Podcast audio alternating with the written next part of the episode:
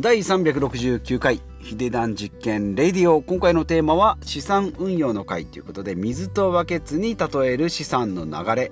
ということで資産運用のお話みんな大好きお金の話をしていきたいなと思います、まあ、ちょっと基本的なことに戻るんですけどね。よく例えられるバケツの中身をこう見てですね。まあ、資産をバケツの中の水と例えてでその穴がですね、まあ、浪費につながると、まあ、ここは支出だったり、まあ溢れるものを支出。穴が開いてるものを浪費っていうような例え方をする。で水道の蛇口が、えー、資産収入ですね。収入が入ってバケツの中に水が入る。溢れていくものが支出であったり穴が開いてたら浪費をしますよと。でバケツの中の残りの水が資産ということでですね、えー、じゃあまあこの3つのポイントですね、えー、まずは現在の水の量を知るですね。資産の量を知るってことですね、まあ、貯金高を見るとか資産高をこう自分の今のチェックしていくってことですね、まあ、単身の場合であれば貯金通帳1個2個見ればいいんですけど、まあ、何年か経てばですねマイホームだったり車だったり、えー、そういったものの資産っていうのもあるし、まあ、貯金だったり保険だったり株式投資だったりですね。そういったものもあるっていう、まあ、今の現状を知るっていうのがまず1番。で2番目に5年後10年後20年後の、まあ、未来を見ていくってことですね、まあ、目標ですね。今は500万円の貯金貯蓄だけど5年後10年後には1000万円2000万円にしたいなとかいうふうにして、まあ、老後に備えたいなっていうような考え方ですね、まあ、先を見る。で3つ目が、まあ、自分に合うことをですね。合うもの、まあ、節約だったり、まあ、増やす稼ぐっていうことだったりですねビジネスっていう、まあ、手段を見つけていく、まあ、この3つが基本になってくるかなと思います。このバケツの例えですね非常に秀逸だなと思ってですね、まあ、断捨離の時にもよく使いますけどね物の物を増やす物を買う行為が、ま蛇口の水だったりでバケツがクローゼットでですねで物を捨てるっていうのがこう流していく。まあ、断捨離の場合は物がどんどん増えていくっていうのをやめるために水道の蛇口を閉める。でバケツの中の水をきれいにしてで、まあ、そこから、えー、まあ、立ち去るとかっていうふうにしますけどね。水道の水が出っ放しなのであればそこから立ち去るだったり、まあ、水道の蛇口。だ買い物自体を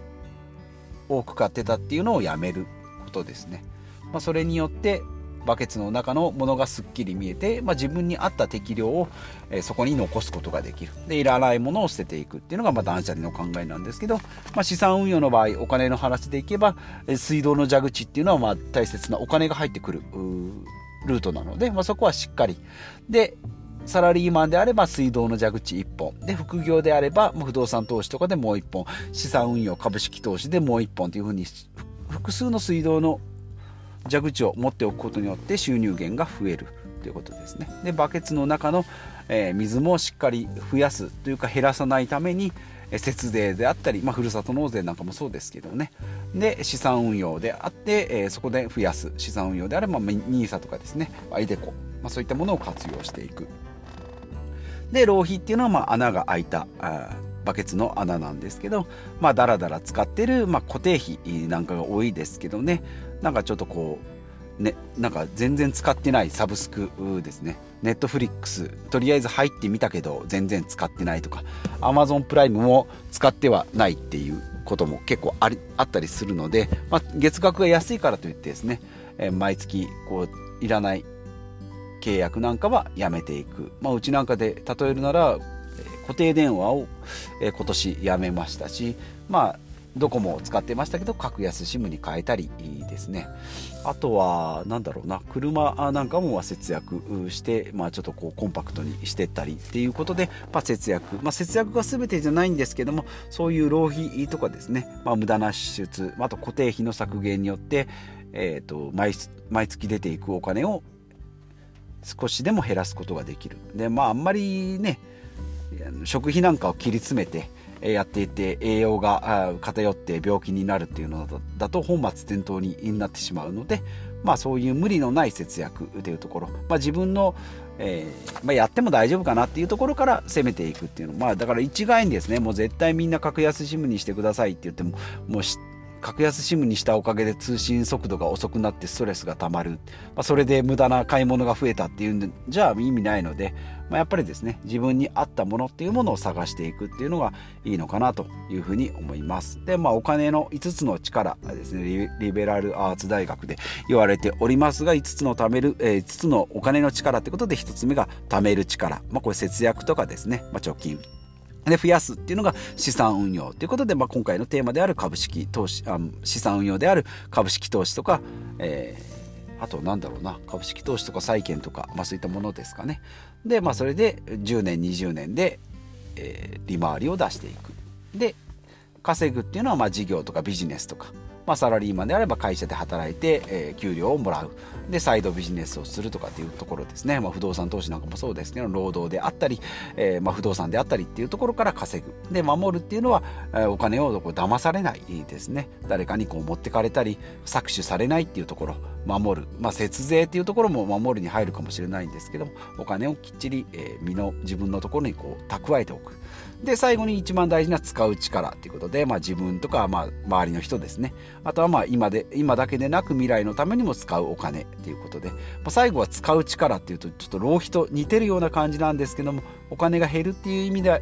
似てるんですけど、まあ、自分のためだったり、えー、将来のためだったりっていうのがいうのが人によって違うので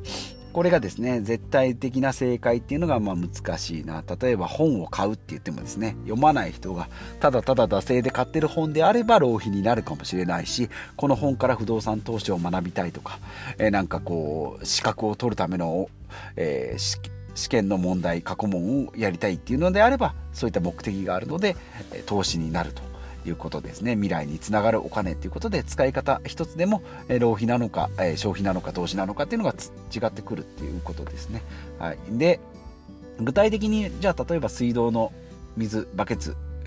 穴とかっていうことを会社員で例えていくと例えば会社員の年収がま500万円だとしてですね、まあ、手取りって言っても500万円丸々もらえるわけではないです。そこから社会保険料、えー、取られてですね住民税だあとは年金とかですねいったものを取られて、えー、そこから手残りっていう手取りですね、まあ、400万、まあ、380万円ぐらいですかね。でそこから固定費家賃を払ったり水道光熱費、えー、払ったりですねあとは食費だとですね、えー、そういったものを払っていくとで結局残るっていうのは毎月どうですかね。10万円ぐらいですかね、まあ、人にもよるんでそこからま飲み会だとかランチに行ったり服を買ったり本を買ったりパソコン買ったりですね、まあ、そういったもの、まあ、ここもですね人生のスパイスになるので、ま、今しかできない体験。もう60老後のためにずっと死ぬまでお金死ぬまでじゃない。60老後になる定年になるまで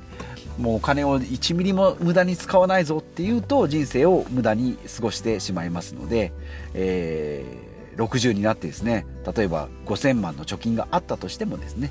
旅行になかなか行きにくかったり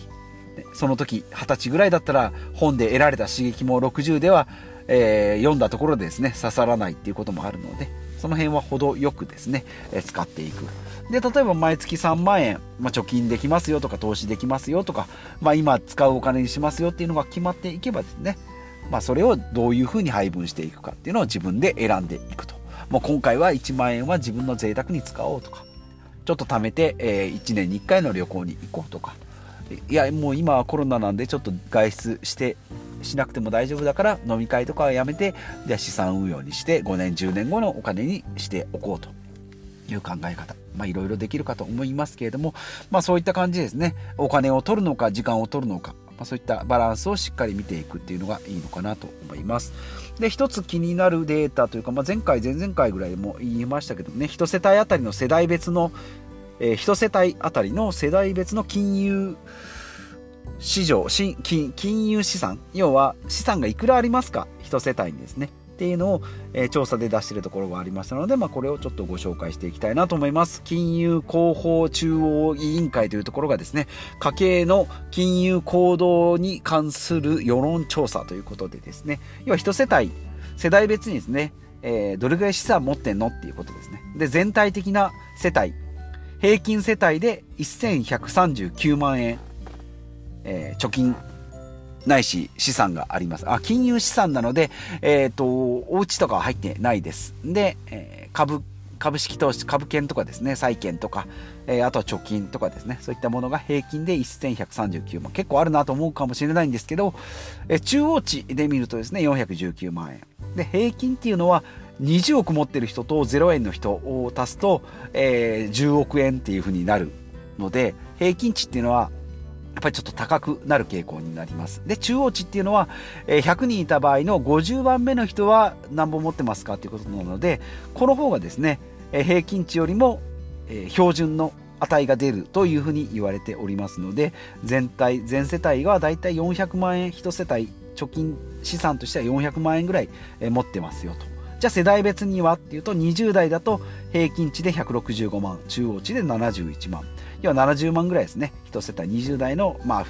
世帯なので夫婦なのか単身なのかにもよるんですけど、まあ、大体70万から100万円ぐらいの貯金です。で30代であれば、えー中えー、平均値が529万円。で中央値が、えー、240万円ですね。で40代であれば平均値が694万円。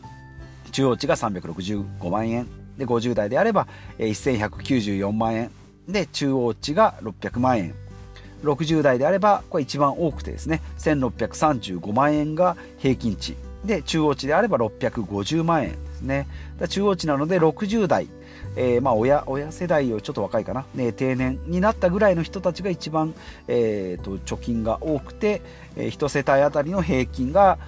まあ、平均値でいけばいけば1600ですけども中央値、えー、実際的な大体真ん中ぐらいの人は650万円ぐらい1世帯に貯金がありますよと。で70代になると、まあ、収入もないし、まあ、生前贈与なんかの絡みなのかもしれないんですけども平均値で1314万円で中央値で460万円まあ大体、まあ、50代から大体70代ぐらいまでは大体500万円ぐらいの資産がありますよっていうことで、まあ、年金2000万円問題っていうふうに言われておりますのでこれでいくとですねほとんどの人が足りないじゃないかっていうふうに焦るかと思うんですけど、まあ、もちろんですね、まあ、この資産2000万円問題のこう資産の仕方っていうのもいろんな見方があるのでいやいやこんな贅沢な暮らしだとっていう計算方法っていう見方もあるしそもそもこう平均年齢ねあの年年齢人によって寿命が違うのでその辺はどうなのとかっていうふうにいろんな意見があるかと思うんですけどやっぱりこの辺でですね、えー、老後の資金がどれぐらいいるのかっていうのは皆さんこう意識に残る意識を植え付けられるような、えー、事件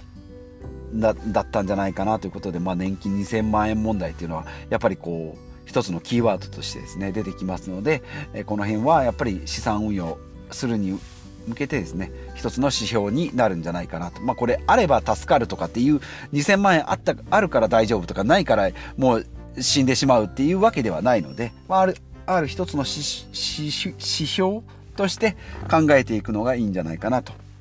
えいうふうに思います。まあ、とはいえですね、まあ、貯金ばっかりしても、さっきも言いましたお金と時間の関係がありますので、若いうちには若いうちにしかできないこともあるし、で、老後には老後にしかできないこと、まあ、バリバリ、えー、肉体労働することもできなくなりますけども、その分ですね、え、資産があったり、その人間関係 A だったりですね、そういったものが構築されてきてるので、若い時にはできないことっていうのも、えー、かなり多くなってくるかと思いますので、まあ、その辺ですね、この世代別の、えー資産を見てですね、まあ、5年後10年後どういうふうにこう資産形成をしていこうかなと、えー、で私に限って言えば、まあ、私もですね資産、まあ、いくらかありますのでその辺のですね大体8割ぐらいを株式投資に今ぶち込む。3年間でぶち込むと。で残り2割でですね大体半年分ぐらい年間、えー、と半年月間例えば30万円の、えー、と生活費が必要であれば半年分、まあ、180から200万円ぐらいですね。手元に残っておれば、まあ、大丈夫大丈夫というか、まあ、それで、まあ、プラスアルファでいる場合は株式を、まあ、削っていけばいいし半年分ぐらいの現金が手元にあれば、まあ、大丈夫というふうに言われておりますので、まあ、その辺を見てですね、えー、大体8割ぐらいを資産運用、え、していこうかなというふうに、えー、目論んででおります。で、まあ、8割を一気にですね、え投資すると、急に暴落、えーと、投資した直後に暴落すると精神的にあまり良くないので、まあ、3年ぐらいにこう分散して、えー、やっていこうかなとえ思いますでまあそこからは長期投資10年20年の長期投資に、えー向けて、えー、どんどんこう調整していく、まあ、そこからですね、えー、徐々にポートフォリオをこう資産の組み替えをしていこうかなというのが資産運用の姿勢となっております。で、まあ、会社員としての労働収入もありますし、まあ、副収入ということでですね、えー、なんかまあブログを書いたりとか不動産投資をしたりとかっていうことでですね新たな蛇口を増やしていこうかなというふうに思っております、まあ、今回は資産運用ということで、まあ、水とバケツに例える、まあ、よく例える例えなんですけどねやっぱりよくできた例えだなと思います。水道の本数をですね会社員の1本だけではなく、えー、資産運用の株式投資で蛇口をもう1個増やすとか、えー、それからまあサイドビジネス副業なんかでもう1本増やすとか、えー、そこからまあバケツの補修ですね、え節約をしたり節税をしたりですね、まあ、それにはふるさと納税だとか、まあ NISA、イデコなんかもそうですね。株式投資をしながら節税をしていくっていう NISA、イデコもそうですし、えー、あとは、なんだ、マイナポイントなんかもそうですね。えー、マイナンバーカードなんかも、えー、まあ節税とは直接関係ないんですけども、まあ政府の、じゃそういうキャンペーンっていうのは、節税だとかポイントバックっていうのがありますので、ふるさと納税、えー、マイナポイント、NISA、イデコですね。まあ、ここら辺をやっていくのがいいのかなというふうに思います。え、今回はですね、え、資産運用お金の話ということで、バケツに例えたお金の話となっております。え、このポッドキャストではこういった感じでお金の話とかですね、節約、断捨離、えそれからまあお得な情報ですね、格安 SIM だとか、今だと最近だと、え楽天ペイとかですね、キャッシュレス、えこれもですね、ポイント還元かなり熱くなってきておりますので、こちらのお話もしていきたいなと思いますので、え気になる方は今後もチェックしてみてください。ということでまた次回お会いしましょう。